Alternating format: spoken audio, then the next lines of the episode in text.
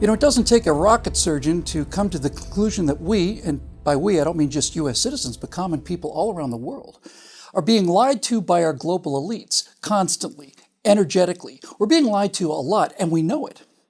In fact, we live in a world where someone can walk up to you, punch you in the face, and then claim that you hit them. And if you try to argue what you know to be true, you'll be told that an independent panel of fact checkers has determined your claim to be either false, misleading, or missing context. And that, it seems, is the end of that these days. Now, I have a solid theory about why the global elites are lying to us, and I have a pretty good idea of what they're lying about. What I'm interested in right now is how. How are they getting away with it? Well, they get away with it because they're masters of psychological manipulation. It's almost like they can read our minds. We're going to explore how people can weaponize trust, and this one's going to take a while, so just sit back and enjoy the ride. Now, by happy coincidence, about a week ago, my beautiful wife Natasha told me about an amazing show that her friends had just seen. It was a performance by a guy, I guess the best word for him would be a mentalist. It's an interactive one man show that featured amazing feats of memorization and the uncanny ability to seemingly read minds. And to his great credit, this mentalist, and I'll call him the performer from here on, didn't make any claims about being psychic or having any supernatural ability. It's just that he'd spent his entire life looking for psychological blind spots and neural hardwiring that could be used to manipulate people to an uncanny degree. So, I immediately bought a pair of tickets, and I very much wanted to have my mind read so that I could understand how this kind of psychological manipulation actually works. I wanted to understand the how. Now, the best way for me to show you how all of these psychological tricks work is to just tell you about the show as I saw it unfold, and then we'll go back and look at some of those examples to see what was really going on behind the subconscious curtain. When we first walked in, we were handed a folded slip of paper, a pencil, and a small envelope, and told by the ushers that since this is an interactive experience, they'd like us to find someplace private, open up the slip of paper, follow the instructions. Now, these instructions might be something like think about your favorite historical character or concentrate on what you're most afraid of, that kind of thing. So that's what we did. Then we sealed the paper in the small envelope, wrote our first name, last initial, and seat number down at the bottom, and then watched as the usher walked to a table at the front of the theater and dropped our questions into a large, empty goldfish bowl. And I kept my eye on that bowl. So a little after 8 o'clock, the people started filing into the lobby. And we were all mingling and buying drinks at the bar and going to the bathroom and all of that usual audience stuff. And then we stepped into the theater. 99 excited, enthusiastic people, and one 63 year old walking lie detector with great hair. And so the lights dim. Now, there is no stage, there's just an open area in the front of the first row. Then, a paper airplane comes sailing out from the wings and lands randomly on the floor. And after a moment, the person nearest to the paper airplane eventually is persuaded to open it up and read what's on the inside. She goes to a telephone on the desk, someone answers the phone, and the show begins with the performer emerging holding the other end of a phone that's not connected to anything. He asks the woman her name and then to concentrate on a specific face in her mind, the one that she'd mentioned in her envelope. He asks her to close her eyes, and after several seemingly unrelated questions, he asks, Is this someone you lost recently? And she nods. Is it your father? Yes, she says, and bursts into tears, gasps all around the room. He thanks her, and she returns to her front row seat. Before he starts in earnest, he says, he needs to make a little opening speech. He says that he has no psychic powers and is instead going to be using subtle psychological and body language cues to read our minds. He says that none of the audience members are in any way plants, and just for good measure, he walks up to an audience member and asks them to pat him on the forehead just behind the hairline. Thump, thump, thump, all throughout the room. You see, he doesn't want anyone to think that he's getting any secret signals from backstage. That wire is just the stage microphone, and he lets you look into his ears to confirm this. Okay, he says, enough about the opening formalities. Let's start the show. Ten colored balloons fall from the ceiling. Now, people are encouraged to bat them around, kind of play with them for a while. The steely eyed missile man knocks a few of them himself, and it's soon obvious that after 30 seconds of this, those balloons are definitely randomized. And then the performer sharply asks those in the audience to hold on to the nearest balloon if one happens to land near them. The performer then asks for whoever is holding the red balloon to please stand up, and he does so. He gives his first name and last initial. Then the performer says, to my amazement, that they do actually know each other. They'd been classmates in their sophomore year at college, but he had no idea this guy'd be in the audience tonight. He then asks the man to come down to the front of the stage. The performer asks him to name any fictional character he can think of. Then there's a bunch of idle chatter and a few questions about his personal life. These questions have nothing to do with literature. And after several minutes, the performer seems puzzled and then kind of surprised and then amused. Is it Luke Skywalker? He says.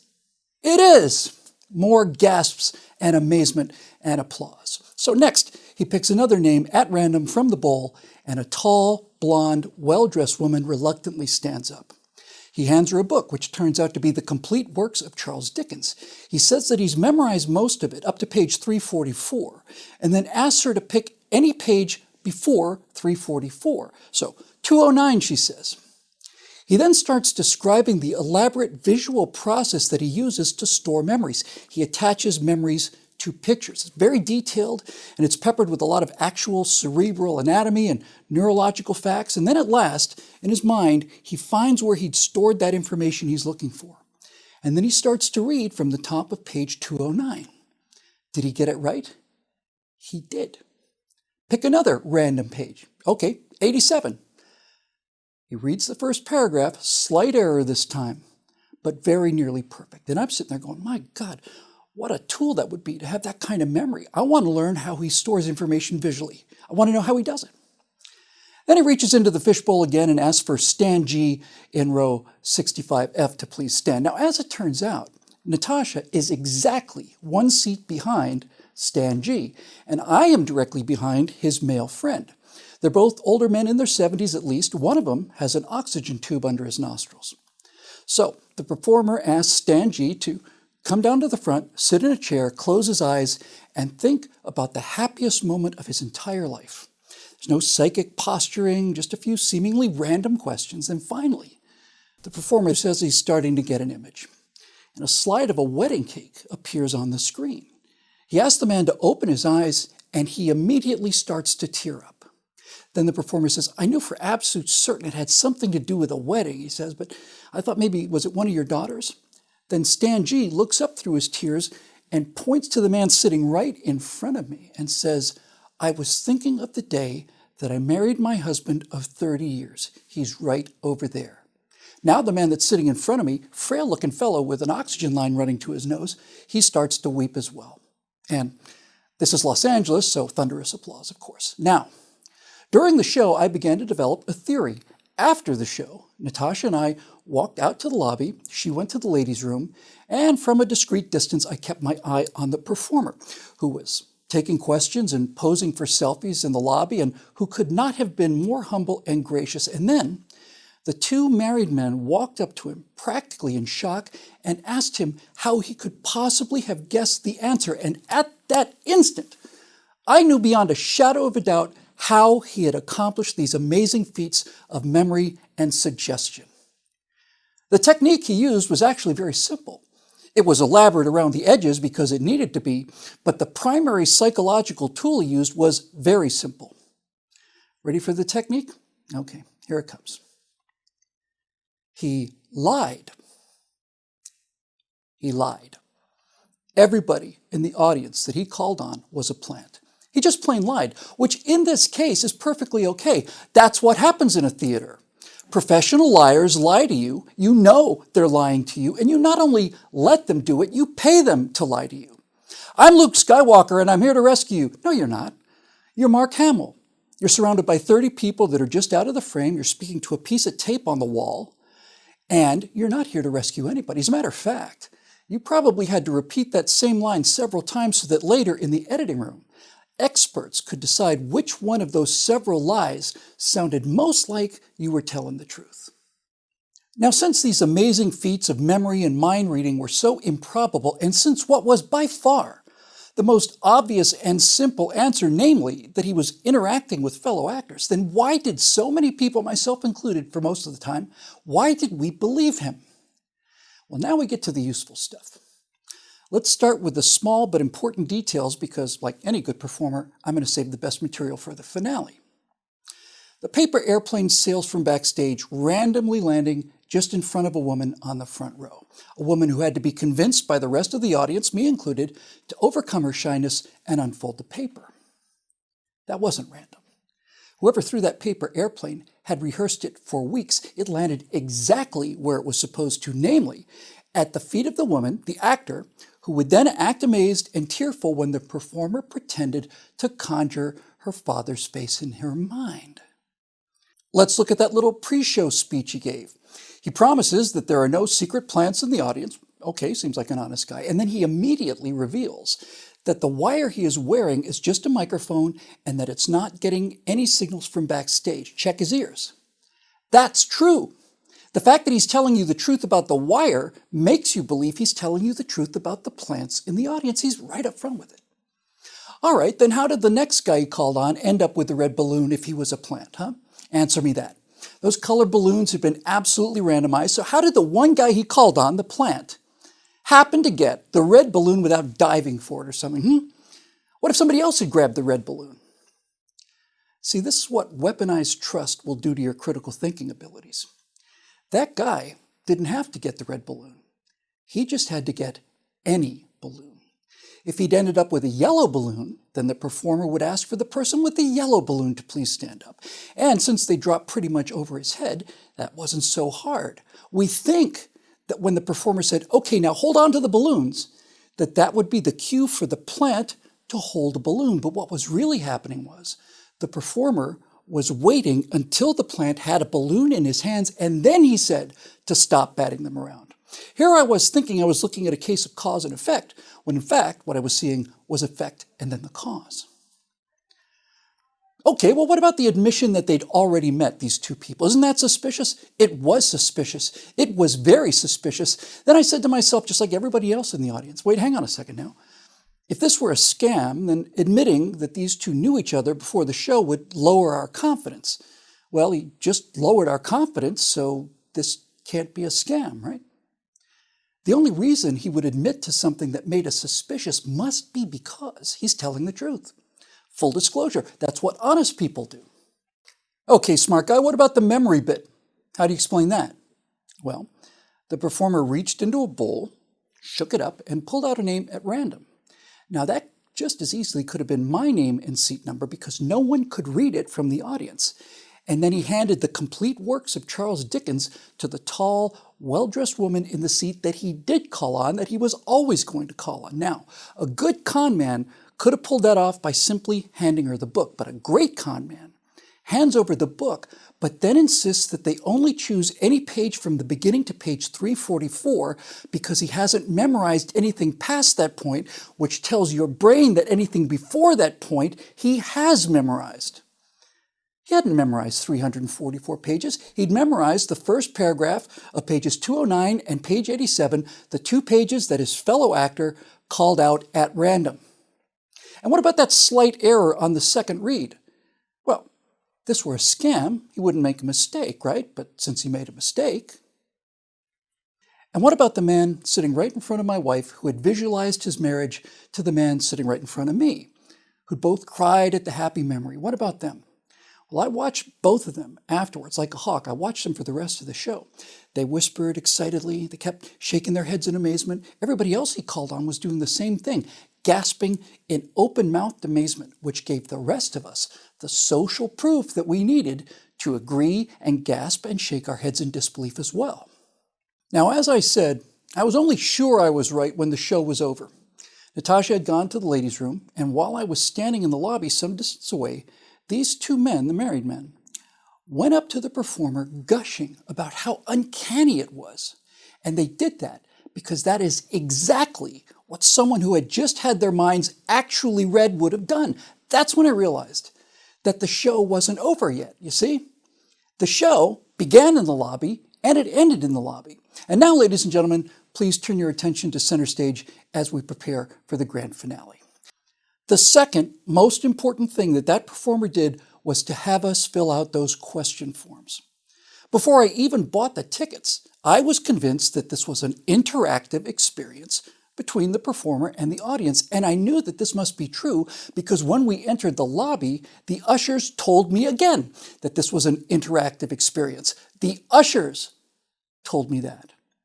Am I saying that even the ushers were in on it? Yes, that's exactly what I'm saying. The ushers reinforced the premise because ushers are not performers, and they couldn't possibly have skin in this game, and it worked because every time the performer reached around into that bowl for a new random name, I could feel myself kind of leaning into it, like, get ready, Bill, this time it could be you. Look, virtually all of you have seen the shell game, right? A guy has three walnut shells and he puts a tiny rubber ball under one of them and then he'll mix them up. And if you can follow the ball and correctly guess which shell it's under, then you'll win some money. But if it's not under the shell you pick, then you lose some money. You know that you're far smarter than the average bear, that you have astonishing powers of concentration unavailable to regular people, so you take the bet. So, he does all of the swirling, all the reversals, and all that. Now, as a rational person, what do you think the minimum odds are of getting the right answer?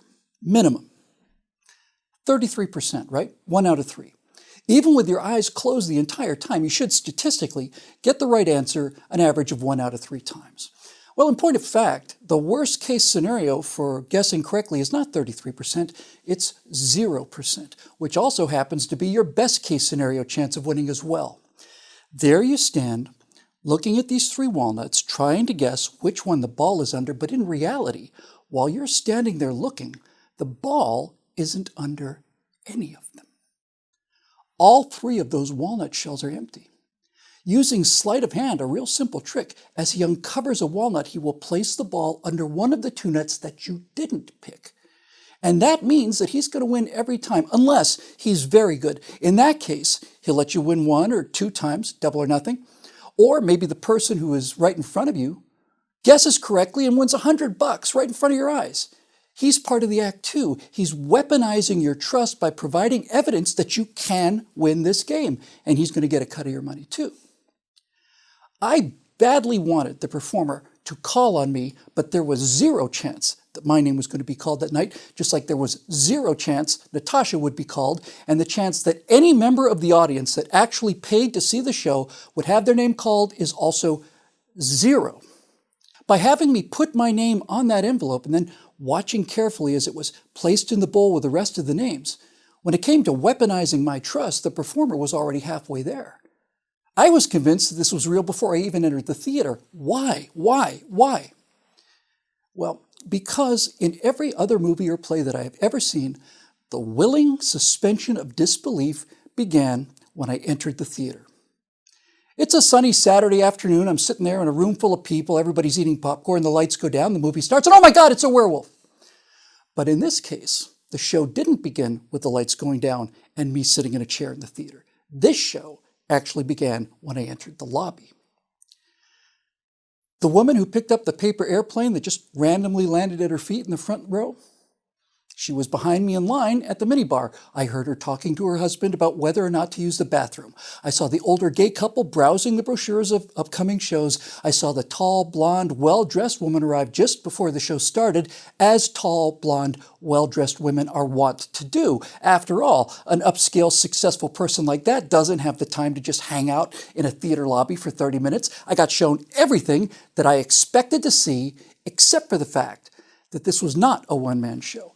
It was a play with a cast of 10, nine of whom were buying a glass of wine or coming out of the bathroom or checking their messages or asking you if anyone was sitting in the chair next to you or filling out questionnaires over at the table. Social proof will generate weaponized trust, which brings me to the most important thing that the performer did that night. He cast actors who look so ordinary, so diverse, so plain. I think the term I'm really looking for is so unlikely that your mind refused to even consider the possibility that they were actors because we all know what actors look like, right? They're glamorous and gorgeous. They're young, attractive, chatty, charming. They're certainly not four foot ten little gray haired ladies with a slightly Jewish accent, except that occasionally in a movie, they might need a four foot ten inch little gray haired lady actor to deliver a line or two, or maybe to just sit slightly out of focus in a booth behind Chris Pratt and Jennifer Lawrence in order to sell the lie that we're in a deli in New York City and not on a soundstage in Georgia. Casting, casting, casting, casting. That was the single most important thing he did. The most important way to weaponize trust is making sure that you see what you expect to see and you see it from the people you would expect to see it from. That and the assumption that the people who look like they could not possibly be part of the act are part of the act. Take this guy, for example. James Comey, former director of the FBI, a six foot eight inch, all American, square jawed lawman. The town marshal, Gary Cooper, former Eagle Scout, no doubt, and exactly the kind of man who would find himself in charge of that pillar of integrity known as the Federal Bureau of Investigation. You see that guy standing there, his right hand raised as he's being sworn in, and he has to be telling the truth. He has to be. But when you see him out of costume, however, it does become a little less convincing, doesn't it? Now, likewise, you wouldn't want a grown Boy Scout to tell you about virology, right? He's a lawman. What does he know about viruses? No. In order to get terrified people to do what you want them to do, you need someone who looks the part, someone like this guy, for example, a well respected scientist, leader in his field, who emphatically assures you that the unknown virus of unspecified origin absolutely did not come from the Wuhan Virology Lab, an institution he knows very well, because eight years ago he had to find a way to channel funds to it despite an outright ban imposed by the Obama administration. In Arizona, we had a county take almost two weeks to count the vote, a process certified by the person in charge of the procedure who, by happy coincidence, turned out to be the winning candidate in the election that she was supervising, and on and on and on and on we go. So here's the takeaway. If you want to test whether someone has weaponized your fundamentally honest and trusting nature against you, first, do you want to trust somebody who may be lying to you because they look exactly the way a lawman or a scientist or whatever should look? In other words, do you trust them because they are giving you exactly what you would expect to see? Second, and conversely, do you tend to trust someone who may be lying to you because they look so unlike the kind of person that you would suspect would be lying to you. In other words, they look so unremarkable that you cannot imagine why they would have any reason to lie to you in the first place. Oh, and one final thing. If you want to weaponize trust to the degree that people will start gaslighting themselves, make damn sure that the people on those impartial panels of independent fact checkers are on the team. Because we trust that something disguised as a panel of independent fact checkers must be telling the truth, and so could not possibly be that innocent looking guy who's holding a red balloon in seat 67G and who not only knows but has in fact rehearsed for weeks the answer to a question before it's even been asked.